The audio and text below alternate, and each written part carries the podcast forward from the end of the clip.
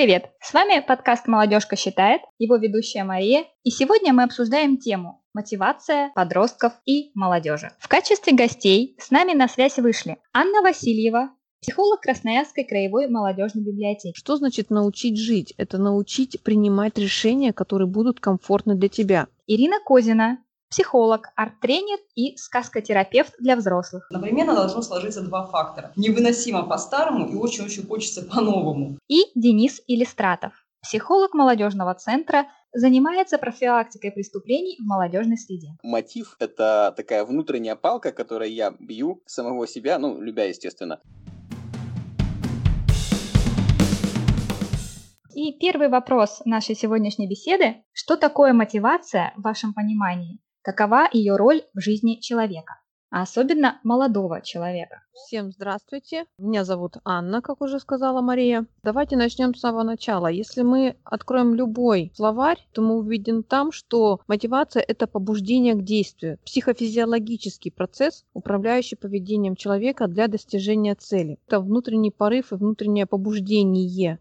Для меня вот как психолога, что же такое мотивация, да, то это внутреннее желание что-либо делать, в достижении своей цели, которую я ставлю. Захотела я попить, у меня есть мотивация к этому встать и пойти себе налить стакан воды. И я рискнул внести немножечко от себя. Еще раз напомню, меня зовут Денис. В этом слове очень важно наличие у него слова побратима. Это да, мотив и стимул. Стимул, если я правильно помню, это палка, которой били нерадивого ученика по голове, чтобы он учил, кто-то делал, работал. Мотив – это такая внутренняя палка, которой я бью самого себя, ну, любя, естественно. Человек так устроен, что он а, действует плохого, избегая боль, но при этом начнет действовать действительно эффективно, когда у него будет, будет достаточная мотивация, чтобы добраться к чему-то хорошему. То есть одновременно должно сложиться два фактора. Невыносимо по-старому и очень-очень хочется по-новому одинаково сильные эти два фактора. Но если по-простому говорить, то мотивация, да, она идет изнутри, и это для меня это личный смысл человека как он это вот для себя определяет на данный конкретный период а, жизни. И в разных возрастах, конечно, это по-разному все звучит внутри нас следующему вопросу, который интересует некоторых родителей. Зачем мотивация для подростков? Разве недостаточно оценок в школе? Хочу заметить, что оценка это достаточно субъективный фактор. И опираться на нее как на мотивацию можно только отчасти, наверное. Мотивация это можно рассматривать с разных же сторон. Как я вот уже привела пример «я хочу пить», да, это тоже же мотивация пойти попить. В принципе, мотивация нужна для того, чтобы двигаться вперед. Без э, движения вперед человек не развивается. И сложно ли мотивировать себя к этому движению? Вот это уже другой будет вопрос. Оценка – это одна из многих-многих-многих-многих составляющих мотивации. Упираться только на нее утопично с моей стороны. Оценка – это достаточно устаревшее понятие из методологии Каменского, которой было недавно 400 лет, если я правильно помню. Скажем так, 21 век и 16 различные, мне кажется, по подходу должны быть к ребенку. Но мы живем до сих пор, наша школа, наше среднее образование по Каменскому. И мы понимаем, что все уже, и дети, и взрослые, что система будет меняться, она уже меняется. Постепенно переходим на интенсивное образование, на курсы. Сейчас очень популярна тема самоопределения. Это такая волшебная палочка, которая родителям дарит иллюзию, что они как-то могут определить ребенка, скажем так, найти смысл жизни 14-летнему человеку. Да, не вот только родители, перебью вас, Денис. Причем да. это стараются сделать, что чтобы 14-летний сам уже сделал этот выбор. Вот в чем еще беда. Эра Каменского подошла к концу, эра кого началась, мы пока не понимаем. нужна ли мотивация или не нужна мотивация, она нужна, но смотря как ее рассматривать. Для меня, опять же, это очень важный момент, как специалиста, да, прозвучало субъекта профилактики негативных проявлений в среде. Именно Кировский район, это город Красноярск, мой любимый, Ленинский, Роща, ко мне разные ребятки при, прилетают в гости. Очень важна для меня здесь среда. Среда определяет. И вот то, что через дорогу от молодежной библиотеки находится большой храм, у меня в голове всегда идет такое разделение, что храм это для старичков, а библиотека это для молодых. И я всегда всем молодым своим говорю ребятам, ребята, идите в библиотеку, там круто, там классно. У меня дочь 16 лет, и я точно знаю, что оценок в школе недостаточно. По таким простым причинам. Во-первых, оценивают, прям так резко скажу, оценивают э, знания ребенка, воспринимает как оценку его собственной личности. Подростку нужны ориентиры. Подросток, э, что биологический подросток, что психологический подросток, это уже когда не зависит от биологического возраста, ему нужны правила, ему нужны четкие ориентиры. Я вот согласна с Денисом, что окружение, среда определяет практически все, смотря какая обстановка, психологическая обстановка дома. Если дома неблагополучная обстановка, но вот есть некое такое влияние снаружи, хорошее влияние, позитивное, то у ребенка, у подростка, скажем, уже более взрослому возрасту вести, у него, может хватить силы внутренней, чтобы выйти из этих э, неблагоприятных обстоятельств. Люди, кто занимается вот, э, всякими организациями мероприятий, вообще просто вот образование, вот ваша библиотека в частности, да, я просто, я не в Красноярске, я в Питере, а Красноярский край мне по-своему дорог. Это формирование среды для подростков, я не знаю, я в 90-е росла, этого не было. Сейчас ситуация действительно меняется.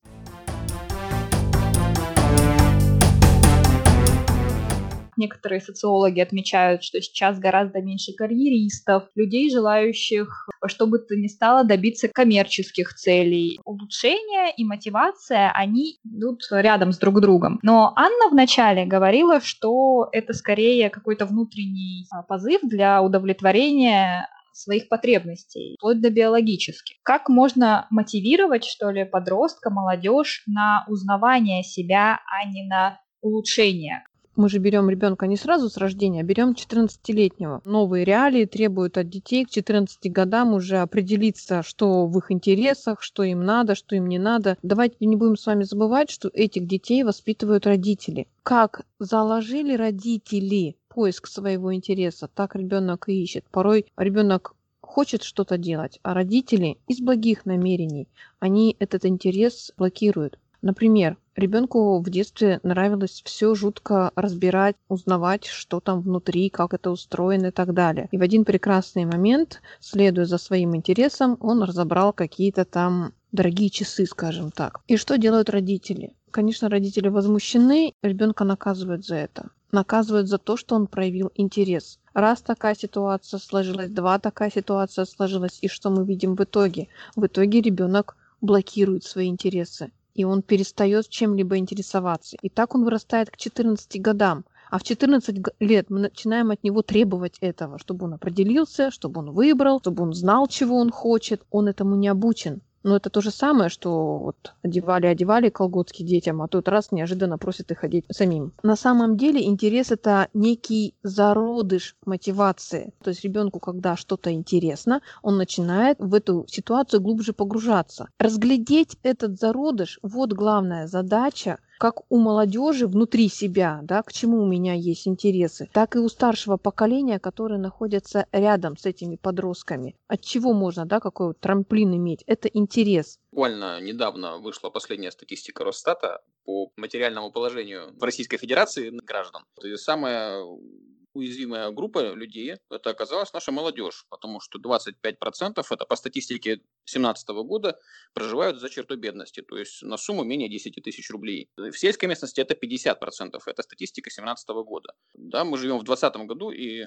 скажем так, понимаем, что нынешние условия, они не привели к улучшению материального состояния и только, скажем так, могут обострять и обнажать многие проблемы. Важна мотивация, само собой, но тут вот важно понимать и ловить ребят, я так жаргон только скажу, цеплять, ловить крючком на то, что самый главный, да, периодизация их возраста – это интерес к себе. Самая важная, наверное, под, черта подросткового возраста – это интерес к себе, это самопознание. И дети идут к взрослым, тем, которые им интересны, тем, которые могут детям про детей рассказать, ну, подросткам. Те, которые могут простимулировать и быть авторитетами в чем-то. Это такие, условно говоря, взрослые здесь выступает или специалист, профессионал, модератором. Опять же, общение между подростками. То есть тот, кто ставит правила, рамки. Но эти правила, они ну, ну должны быть, естественно, выстроены в каком-то таком понятном подросткам, ребятам ключе. И желательно, чтобы это была не сверху вниз ситуация, да, расстановка а горизонтальная, да, такая сократическая, диалог равных.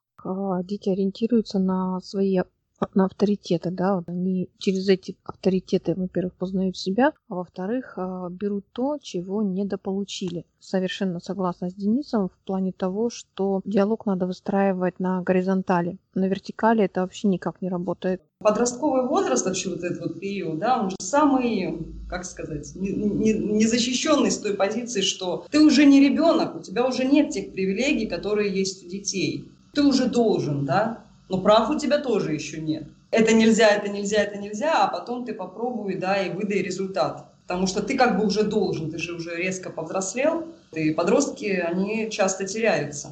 Помимо непонимания со стороны взрослых и, может быть, некой конфликтной ситуации подростка бунтующего, в том числе и от этого непонимания потому что легко, что называется, обидеться на весь мир, когда тебя внезапно лишают привилегий, хотя с точки зрения взрослых это не внезапно, а часто говорят, ой, какой здоровый лоб вырос, хотя лоб, возможно, только буквально недавно считал себя ребенком, а тут внезапно он становится взрослым. Со стороны старшего поколения можно ли научить мотивации? Это все-таки такой внутренний процесс или все-таки извне его можно как-то насадить? Вот теперь ты будешь мотивирован в том числе и на натягивание колгот. Насильно заставить человека улучшать себя или мотивироваться на что-то, это как э, один из вариантов насилия. Не каждый взрослый-то готов к этому, а мы говорим сейчас про молодежь, которая только определяется в своей взрослой жизни. Да, бывает, что старшее поколение не понимает молодежь. Задача взрослых – научить жить, а не мотивировать, не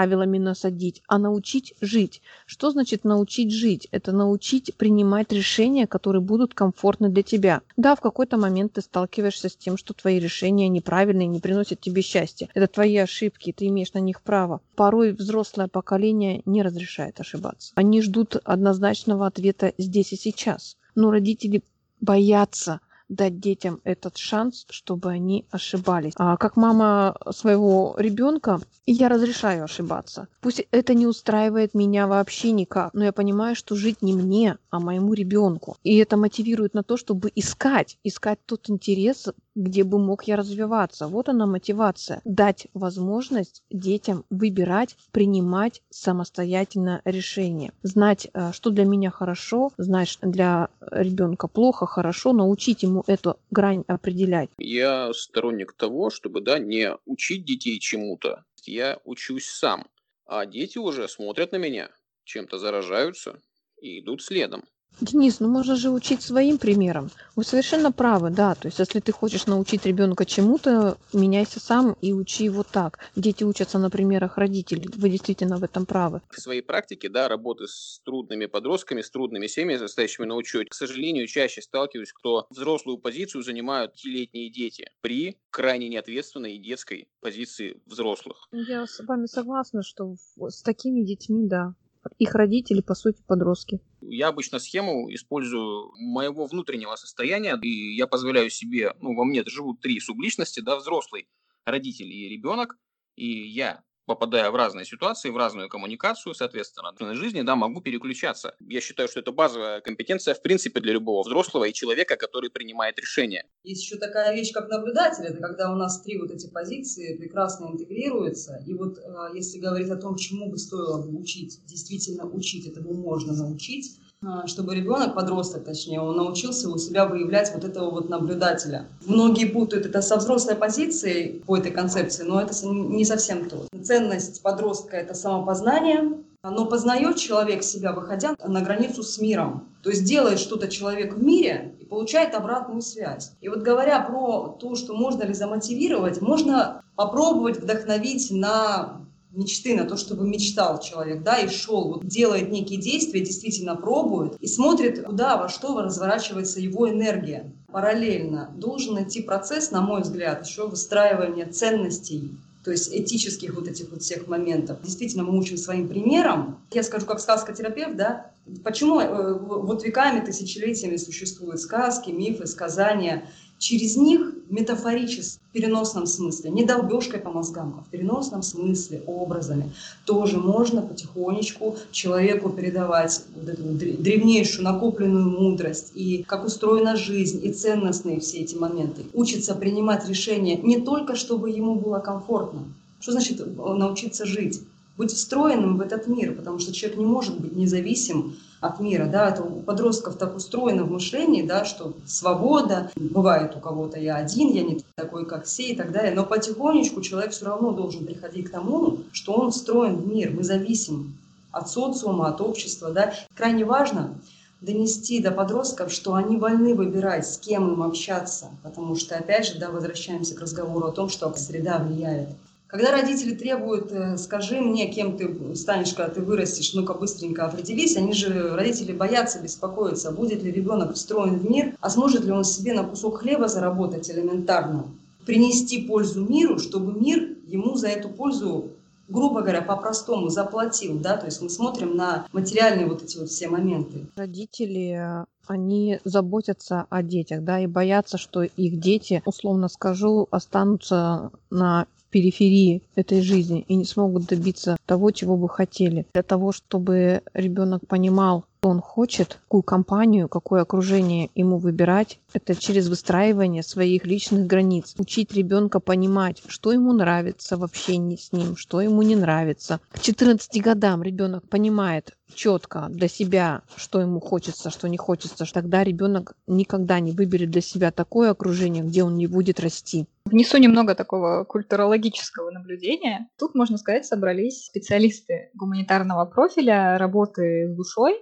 это немножко другой уровень, нежели чем обычные родители. Здесь уже начинает э, идти речь о таком культурном непонимании, когда психолог говорит «учить жить» — это одно, а когда кто-то из немножко другой сферы учит жить, современное поколение пытаются встроить подростка или молодого человека в тот мир, которого уже не существует. Психологи – одна из таких а, профессий, которая находится ближе всех к новой этике. Много других а, родителей, для которых в том числе научить жить и возложить на них такую ответственность по обучению жизни, это все равно, что возложить на ребенка, который до этого не умел натягивать колготки, просто обязанность. А тут человек, возможно, и сам еще не научился жить, а тут ему уже нужно воспитывать детей. Как быть с этой специфической проблемой нашего современного общества, когда есть мемы, например, «Окей, бумер», когда центениалам или миллениалам им настолько лень спорить с бумерами и как-то доказывать, что мудрость предыдущего поколения не способна встроиться а, в мир современный, то они просто закатывают глаза и равнодушно продолжают заниматься своими делами. Мотивируют себя сами без необходимости учиться жить на примере старшего поколения. Да, молодежи будет казаться, что предыдущее поколение не может ничему научить. Но, тем не менее, если мы посмотрим в разрезе времени, то из поколения в поколение передаются традиционные ценности, да, и, возможно, предыдущее поколение хочет э, именно вот эти традиционные ценности передать. Другое дело, какими словами и способами это делается. Поспорю с вами, потому что сейчас такое понятие, как традиционные ценности, большинством молодых молодого поколения воспринимается как нечто негативное. Ну, в принципе, возможно, и всегда воспринималось новым поколением, но сейчас уже идут инновационные ценности. Они построены на новой гуманистической этике. Если опираться на традиционные ценности, может произойти так называемый закат истории. Миллениалы, они все-таки оперируют немножко другими понятиями. Ну, например, та же экология. Один из трендов э, миллениалов и центениалов – это отказ от избыточного потребления, уход к минимализму и к этическому потреблению, более тонкие материи. Какие ну, традиционные ценности это нарушает? Традиционные ценности к максимальному потреблению ресурсов, что можно и смотреть по существующей экологической ситуации. Не, не готов, да, врубаться в новую этику, да, врезаться в нее и спорить с ней. Это очень спорное, на мой взгляд, утверждение. Но вот Ирина озвучила очень хорошую и важную мысль. Способы подачи ценностей. К сожалению, взрослые крайне топорно, не умеючи, да, не принимая во внимание инструментарий который появился в 21 веке, способы принятия решений и инструментарий людей, которые позиционируют как главное, не совпадают с ценностями, стилем поведения подростков. Я, не готов здесь говорить про то, что мир супер поменялся и теперь какая-то новая этика. Вечные ценности, да, традиция будет жить всегда. То есть испытывает сейчас кризис, но для меня там библиотека и музей – это такой храм как раз этим ценностям. А я хотела бы добавить к традиционным ценностям, не знаю, как у моих коллег, но мне всегда прививали тому, что с природой нужно обращаться бережно. И сейчас на фоне экологических реформ как раз это и продвигается. Сейчас экологическая повестка очень жестко стоит, но дети, они, я думаю, за прогресс и за какую-то любовь. А боящиеся, как известно, да, в Евангелии сказано, они совершенно в любви. А для детей современных взрослые очень всего боятся. По поводу бояться, мне вот кажется, что как раз э, здесь идет не о том, что топорное навязывание каких-то ценностей, а идет как раз где-то глубоко внутри поколения, либо отдельных представителей поколения, боязнь, что молодежь не справится. То есть некоторый э, момент недоверия к своим детям и к представителям, скажем так, определенной возрастной категории. Поговорки молодо-зелено, такая прослойка населения, как молодежь, возможно, сделает для человечества что-то большее и что-то лучшее. А второй момент, э, насколько более старшее поколение готово меняться вместе с этой молодежью. Потому что молодежь сейчас скачет просто семимильными шагами вместе с нашим прогрессом, который вокруг нас моя мысль, да, сегодня тезис, один из основных, что взрослые меняться не готовы. Учить надо прежде всего себя, начинать с себя. Я взрослый человек, если я занимаю какую-то, не знаю, должность или какой-то у меня есть авторитет или какую-то позицию управленческую, я обязан в любой момент разбуди меня в 3 часа ночи и, и задай мне три вопроса. Кто я, где я, куда иду, без запинки, будучи сонным, отвечу на них. Вот такой взрослый, он является авторитетом для детей. Не мотивированный взрослый ничему не может научить ребенка. Если ты учишь мотивации, ты должен показать, как это, через свой личный пример. Добавила еще, что крайне важно показывать, ну, не бояться демонстрировать ребенку, подростку уязвимость, что ты ошибаешься, ну, живой человек, что у тебя бывают какие-то тоже провалы, но ты встаешь и идешь дальше. Что ошибаться это совершенно mm-hmm. нормальное состояние. Мы говорили о том, что есть некий конфликт поколений. И Анна сказала о том, что, наверное, это будет всегда. Но есть некоторые социологические исследования, которые говорят, что сейчас конфликт между 35-летними, то есть те, кто, собственно, уже вышел из э, категории нашей целевой аудитории, и их детьми, или даже там немножко постарше, 40-45 и их дети. Конфликт немножко стер. То есть они могут смотреть похожие фильмы, пользоваться похожими продуктами, выбирать тот контент, который одновременно удовлетворяет оба этих возраста. И значит, нет какого-то этического конфликта, или может быть он со временем стирается в какие-то не знаю, коллективные мифы, как говорила Ирина, в древности нужно было передавать опыт, и он передавался через сказки. Может быть, социологическое исследование и подтверждает, что некие коллективные мифы чаще и проще передаются людям, нежели это было в прошлом, и поэтому конфликты стираются. Поэтому хотелось задать вам такой вопрос. Книги, все-таки у них есть на них время у молодежи? Или сейчас больше вот это вот образование, и в том числе присоединение к каким-то коллективным культурным нормам происходит через соцсети, шоу и прочие явления массовой культуры? Книги, на мой взгляд, это роскошь. С учетом той статистики, которую я приводил ниже, большая часть современной молодежи, она выполняет задачи выживания. Если мы вспоминаем пирамиду Маслоу, выживание – это самая низшая. Как только удовлетворяются самые базовые потребности, мы имеем возможность читать книги, у нас появляется свободное время. Вспоминая до латынь, школа, школяры, да, это свободное время. Свободный человек может иметь свободное время и тратить его в том числе на книги. Кировский район, если говорить про Красноярск, это 220 тысяч человек, половина из которого проживает точно за чертой бедности. Совершенно точно вам говорю. С Денисом я согласна, что почитать книгу – роскошь. Почему? Потому что это нужно выкроить для себя время. А наше общество сейчас выстраивает тенденцию, что нужно постоянно куда-то двигаться, что-то делать и ни минуты покоя. Мы можем это заметить и через соцсети. То какие-то ролики, то какие-то сторисы. И постоянно кто-то что-то делает. Мастер-классы, распаковки, шоу и так далее. Да? То есть постоянная какая-то динамика, которая заражает хаотичным движением. Книга – это как раз вот момент, когда ты останавливаешься, когда ты выбираешь для себя время той информации, которую сейчас нам предлагают соцсети, порой невозможно найти, лишь только прочитав какие-то строки. Мы очень много слышим информации, но она не всегда про нас. А в книге можно найти ответ на тот вопрос, который внутри тебя сидит. Подростку, чтобы повзрослеть, ему нужно развивать интеллект. Интеллект развивается, опять же, по-простому. Сложные книги, сложная музыка. Подросток может посмотреть кино и искренне захотеть и перечитать книгу.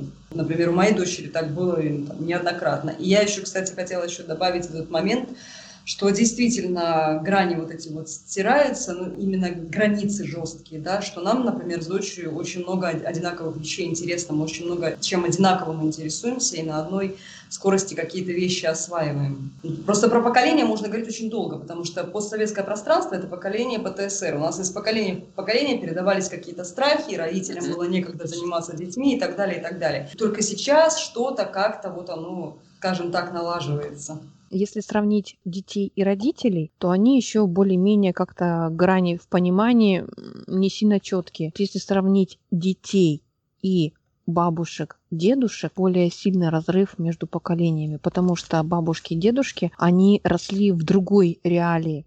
Они просто не успели за тем техническим прогрессом. Поэтому случился вот такой большой разрыв между внуками и бабушками. Не говорю за всех, но такое присутствует. Согласен с оратором, да, про травму поколений, да, про постстрессовое расстройство, да, ПТСР так называемое. И я очень рад, счастлив за детей что у них ситуация в каком-то смысле гораздо легче и проще, да, у них нет, там, не знаю, первой чеченской, да, воспоминаниях перестройки, да, там, 98 -го года с его там падением, да, экономическим, но у них есть свои очень интересные опыты. Я очень, на самом деле, счастлив, что есть поколение, которое свободное, молодое, у которого есть выбор, читать или не читать, это их выбор.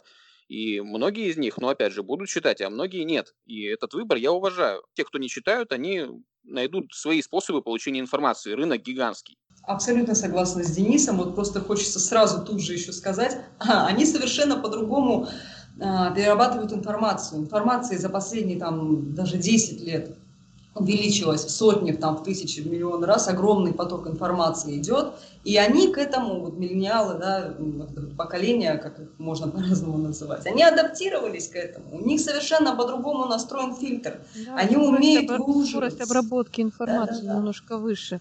Да, С этим да. я тоже согласна. То есть это, это я тоже недавно читала. Что сами подростки говорят, не сравнивайте нас с собой. Это для родителей. А, потому что мы можем читать ленту, но это не значит, что мы не слышим вас. И э, кричать по этому поводу, там, смотри мне в глаза, когда я с тобой разговариваю, оно бессмысленно. один э, из средней популярности э, ютуберов, как сейчас модно говорить, инфобизнесменов, некий Франц Вертфолин, в том числе довольно популярный определенной среде подростков, которые относятся к себя к, к креативному классу, проводит такую линию. Не научно-популярные книги нужно читать для того, чтобы действительно прокачать свои навыки, свои умения в общении и прочие какие-то знания а, по выживанию, а через проживание историй, вдумчиво читая разные романы. Как Супер. Вы да, да это, прек- это прекрасно, Мария немножко получилось, что мы вас перебили с Денисом.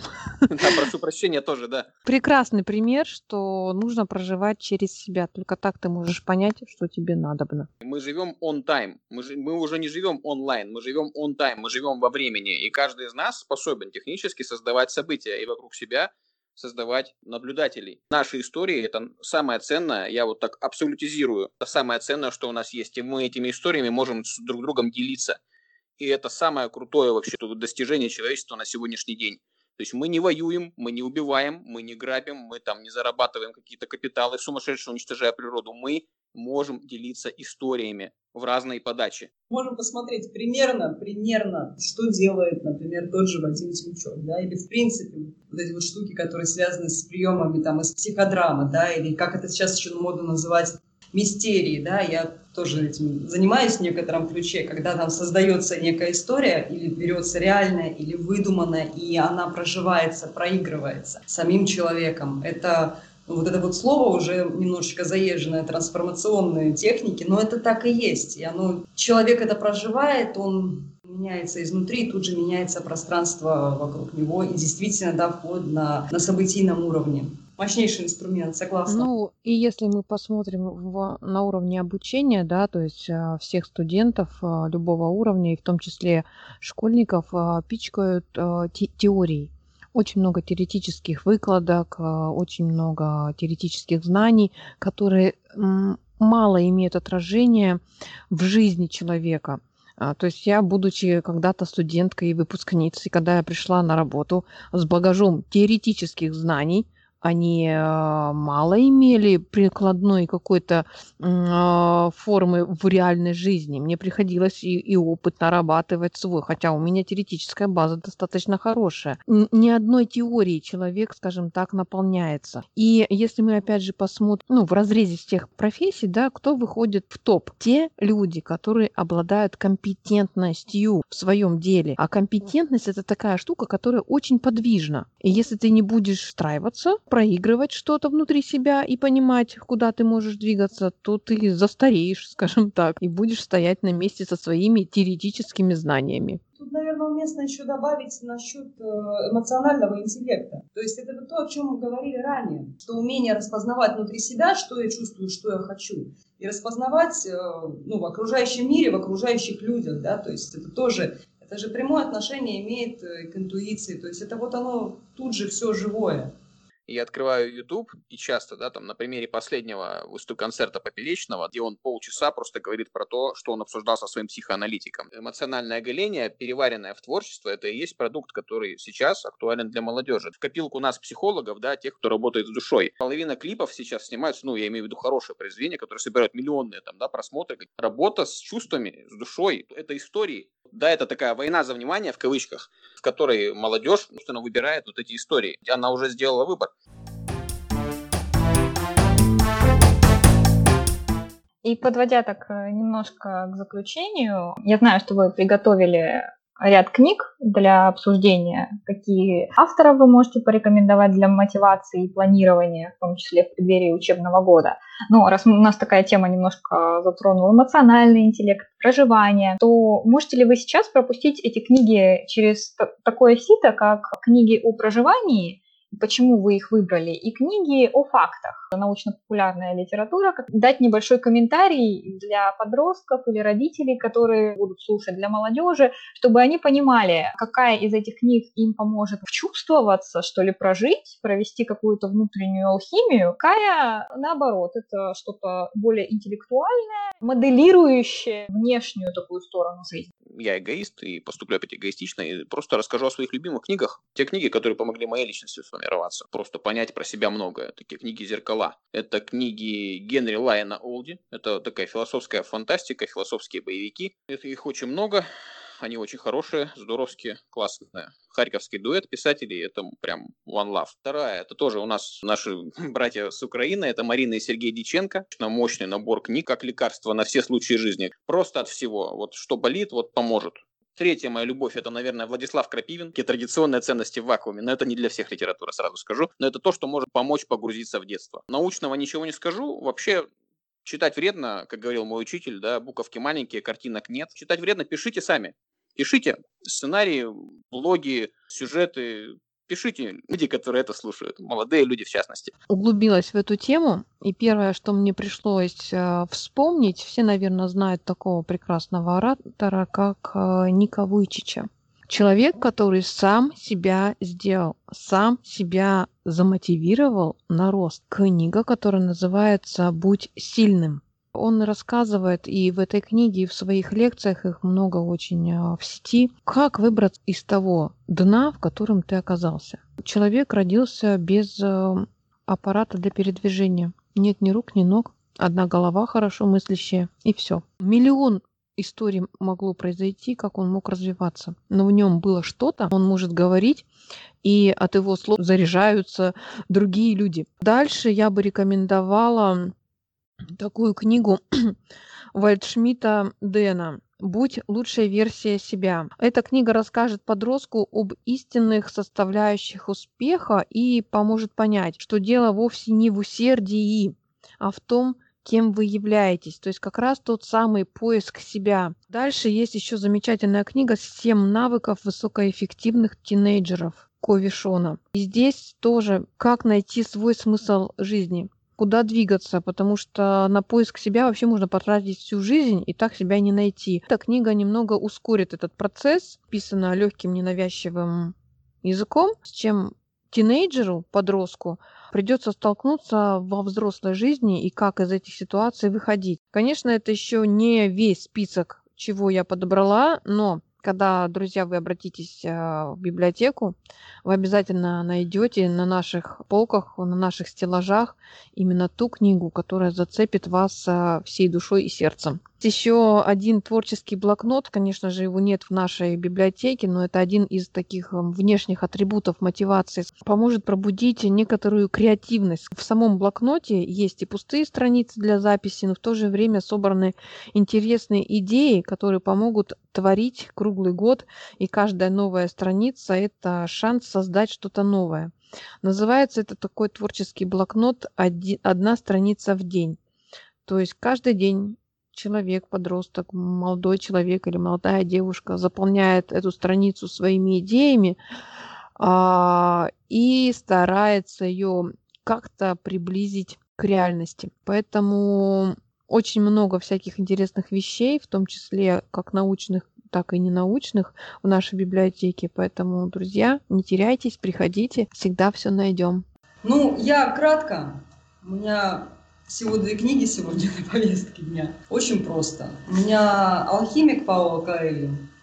Как бы это сейчас, может быть, неудивительным показалось для кого-то.